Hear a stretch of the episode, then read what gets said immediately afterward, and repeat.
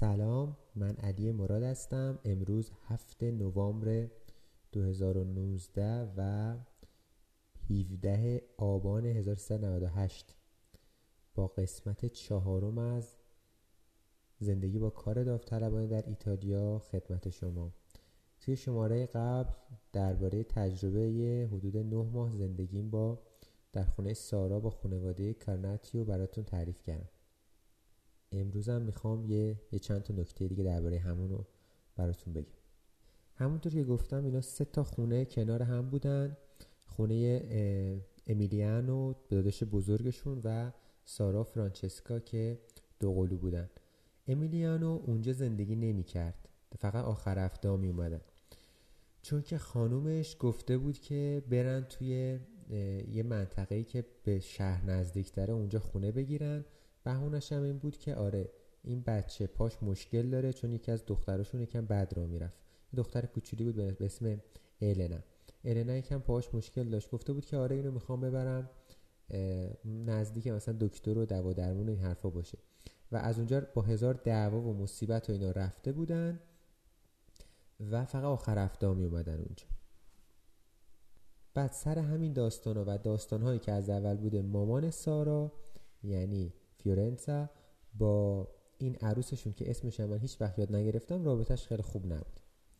بعد اولین باری که ما می‌خواستیم بریم یه جایی که همه بودیم و اونم بود سارا من کشتن گفت علی ببین رابطه مامانم با این عروسمون خیلی خوب نیست حواست باشه دیگه. من خود بعد بذارم در دل کردم گفت آره من همیشه سعی کردم هی حد وسط رو بگیرم و چیزی نشه و فلان و این حرفا. و مثلا بیطرف باشم طرف کسی نگیرم ولی این داستان رو همیشه داریم. حالا اون دفعه اولی که من دیدم خیلی چیزی نشون نداد ولی به مرور هی یه نکاتی رو می‌دیدم. مثلا یه بار در اومد که اون عروسشون گفت که آره اصلا معروفه که فلورانسیا فلانن و بهمانن و قریبا رو دوست ندارن و دماغشون سربالاست و اینا. بعد مامان سارا یه جوری گفت که مثلا به, هم هم نمی‌گفتن جفتشون رو به جمع می‌گفتن. گفت که آره پس ما چیم اینجا؟ ما فلورانسی نیستیم. اگه فلورانسی اینجورن پس منم اینجورم دیگه حتما. مثلا یه, یه کلکله مثلا اینجوری سر میز می‌کردن یه بار.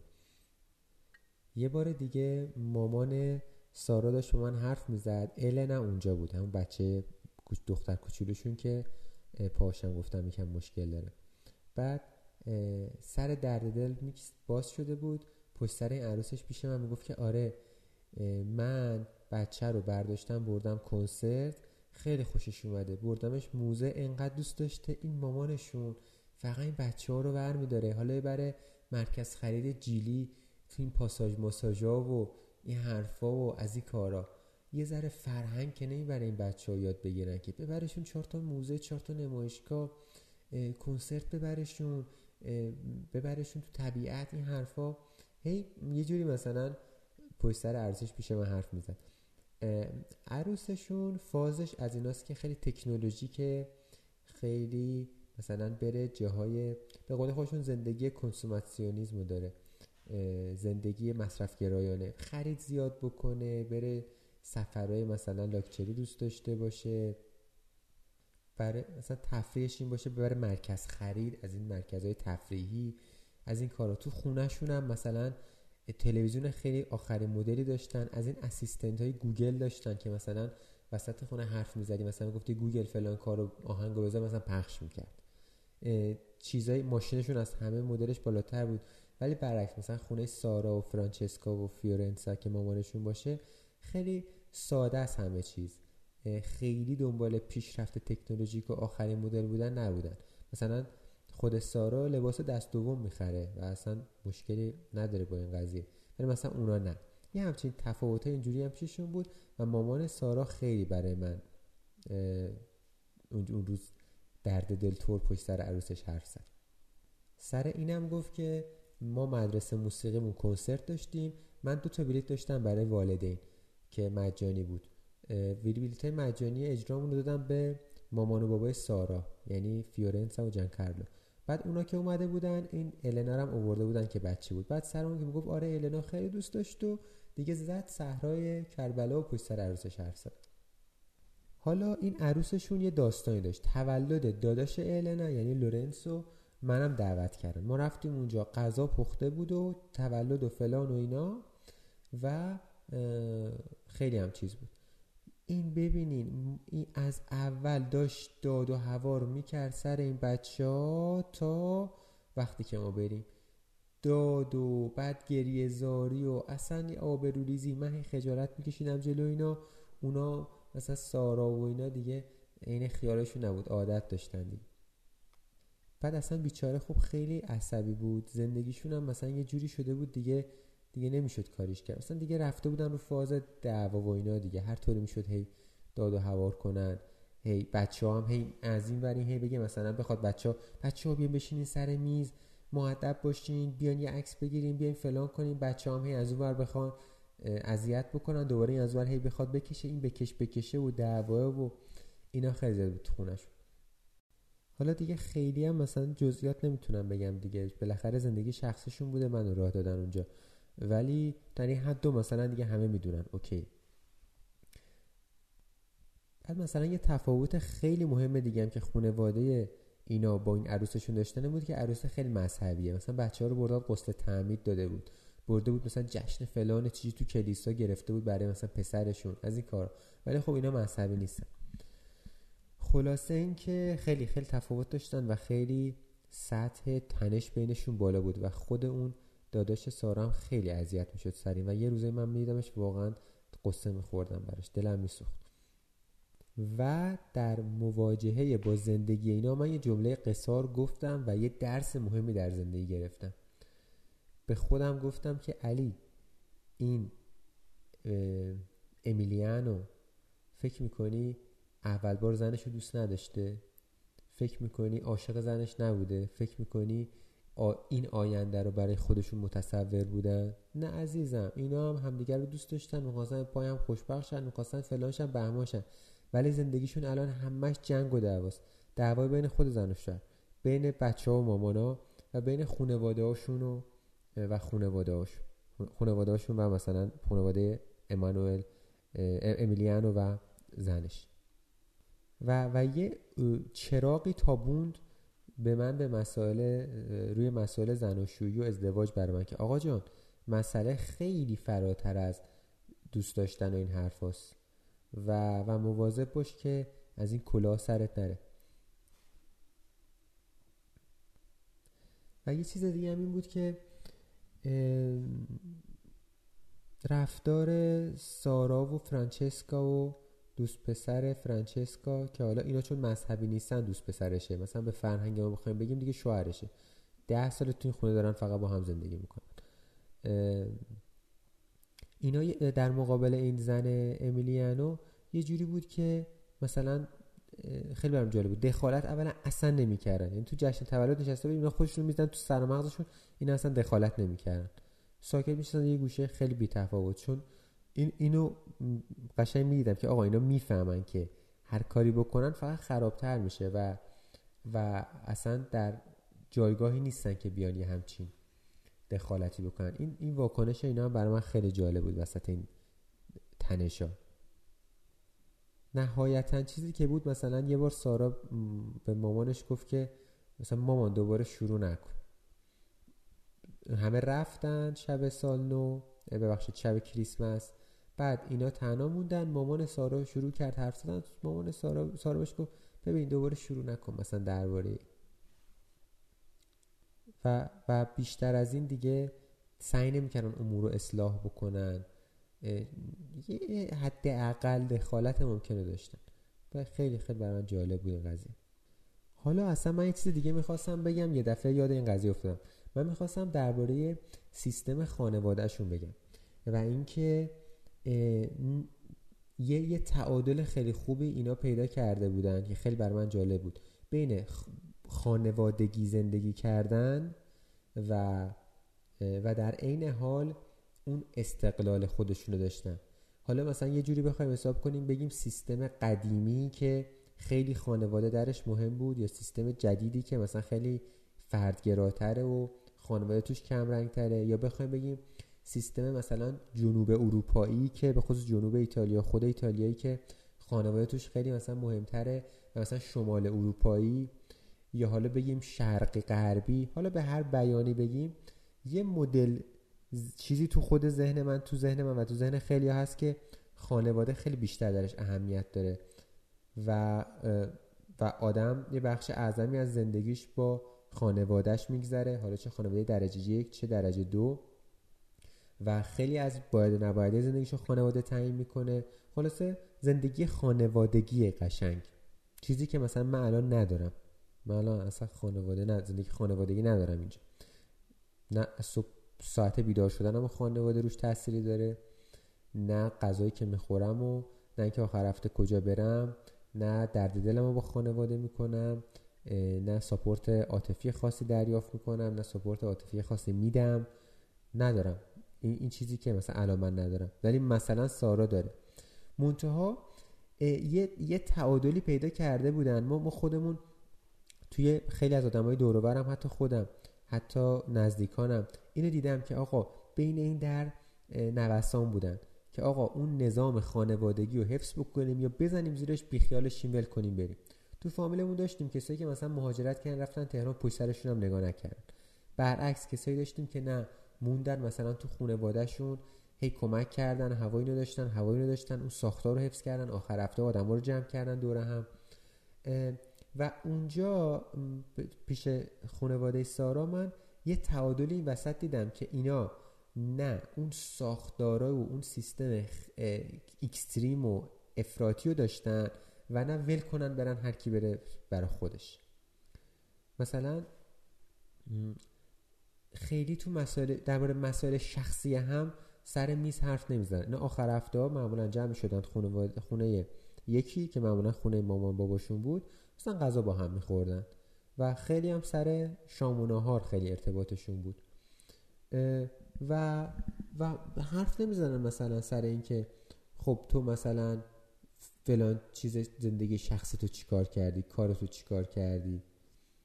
خیلی بحث رو نمی سر این چیزا.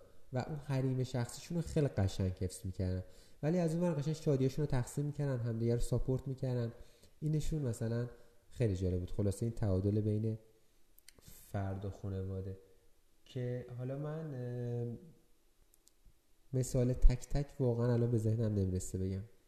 ولی همین که دخالت نمی‌کردن و در این حال شما رو با هم میخوردن نهارا رو با هم میخوردن و دوست بودن این دوستیه بود و ساپورت بود خب خودش خیلی جالب بود. بعد اینا یه امه پیری داشتن که اصلا جالب بود. فقط برای شا... نهارا نهارای آخر هفته میومد خونه اینا. بعد فیورنس هم یعنی مامان سارا چیزی بهش نمی‌گفت یعنی خواهر شوهرش.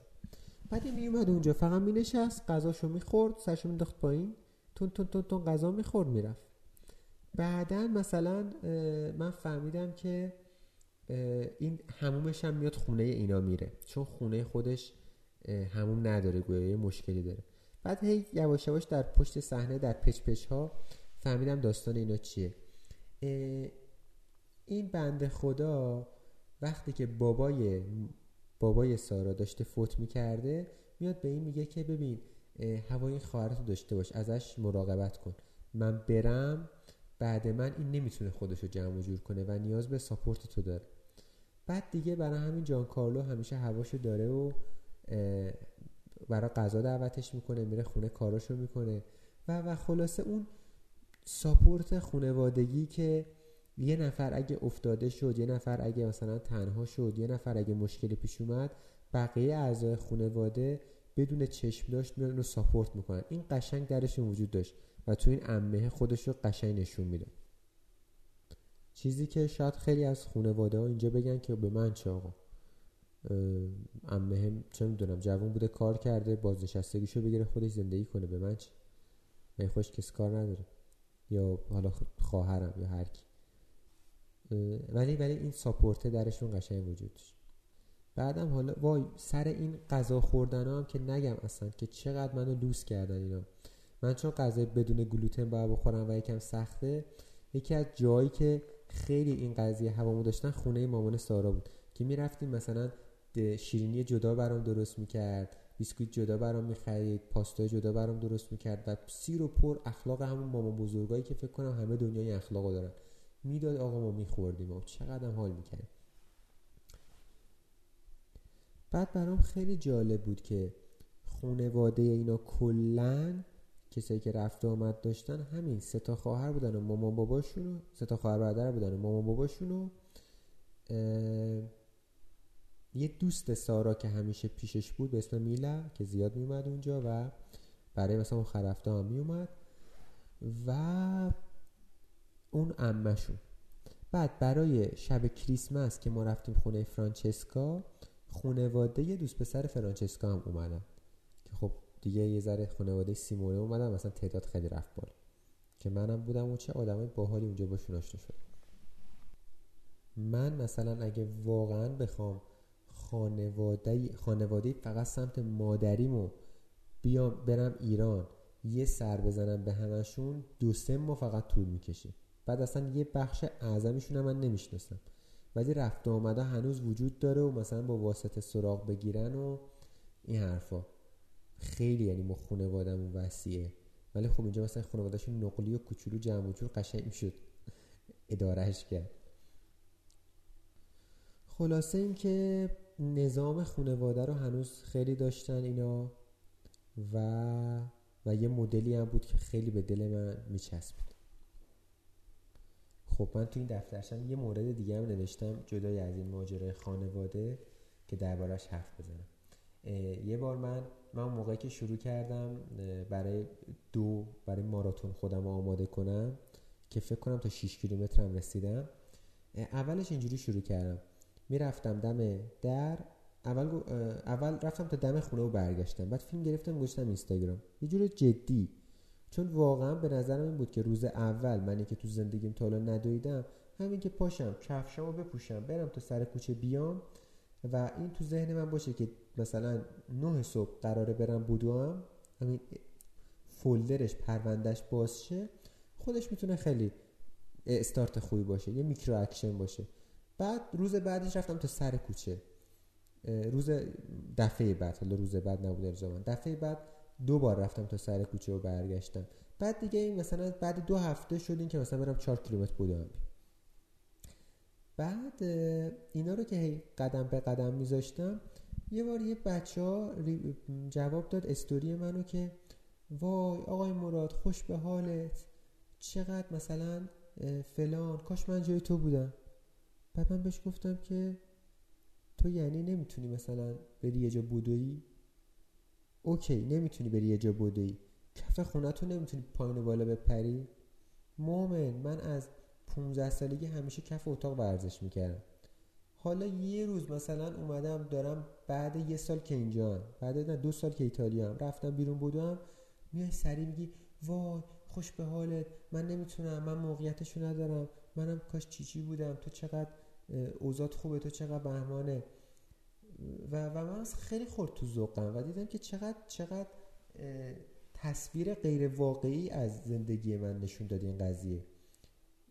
و بهش گفتم گفتم که یادم مثلا دقیقا چی گفتم ولی حالا حالا میگم که ببین من از 16 سالگی یا 15 سالگی حدودا که شروع کردم ورزش کردن یک دست دنبل بهم ارث رسیده بود و کف اتاق ورزش می‌کردم و برای گرم کردنم درجا میپریدم پایین و بالا بدنم گرم می‌شد همون کف اتاقم کششی انجام دادم تمام می‌شد. نفسم گرفت در اتاق در تراس باز می‌کردم هوا بیاد این بوده از 16 تا 24 من ورزش کردم. حالا یه قسمتی شده ما بریم کجا؟ بریم از خونه بیرون. بریم از ذره بودونیم و این مثلا اون کسی که این حرف من می‌زد می‌دونم که هیچ گونه ورزشی در زندگیش نکرده. اینو تو ذهنش ساخته بود که خب حالا اگه منم ورزش کنم پس منم باید این مثلا کفش ریباکای علی مراد داشته باشم و این جای سرسبز خیلی خوشگل داشته باشم و موقعیت این که برم بودم تا بتونم ورزش شروع کنم. و چون من این موقعیت ندارم مثلا نمی‌تونم. خلاصه این که دیدم که چقدر واقعیت زندگی من کج و معوج مثلا در ذهن دیگران باستاب پیدا کرده بود سر این قضیه و و چقدر این حرفی که وای خوش به حالت چقدر به نظرم مسخره اومد. شما هم اگه می‌خواین ورزش کنین ورزش کردن هیچ کاری نداره. همین الان پاشین پاهاتون رو به پنجه بذارین زمین دستاتون هم کفشو یک متر جلوتر بذارین زمین و یک حرکت خیلی ساده به نام شنا رفتن رو انجام بدین میشه ورزش. به همین ساده و نه باشگاه نیازه بریم و نه کفش خاصی نیازه داشته باشین نه لباس خاصی نیاز داشته باشین. نه برنامه ورزشی خاصی نیاز داشته باشین نه پودر مکمل نیازه بخورید هیچ بود مرسی که این پادکست رو هم گوش کردین. 20 دقیقه رد شد. من از شما خدافزی می‌کنم. آدرس کانال تلگرام رو بهتون بازم میگم. ادسان رادیو سنگ. پادکستینگ هم چه به فارسی چه به انگلیسی بنویسین. رادیو سنگ من پیدا میشم. اگه این پادکست ها براتون جالبه خیلی خیلی خیلی خوشحال میشم. به دوستاتون هم معرفی کنین. شمارهایی که فکر می‌کنین براشون جالبه رو بدین اونا گوش بدین مرسی که گوش کردین. تا یک شماره دیگه خدا نگهدار.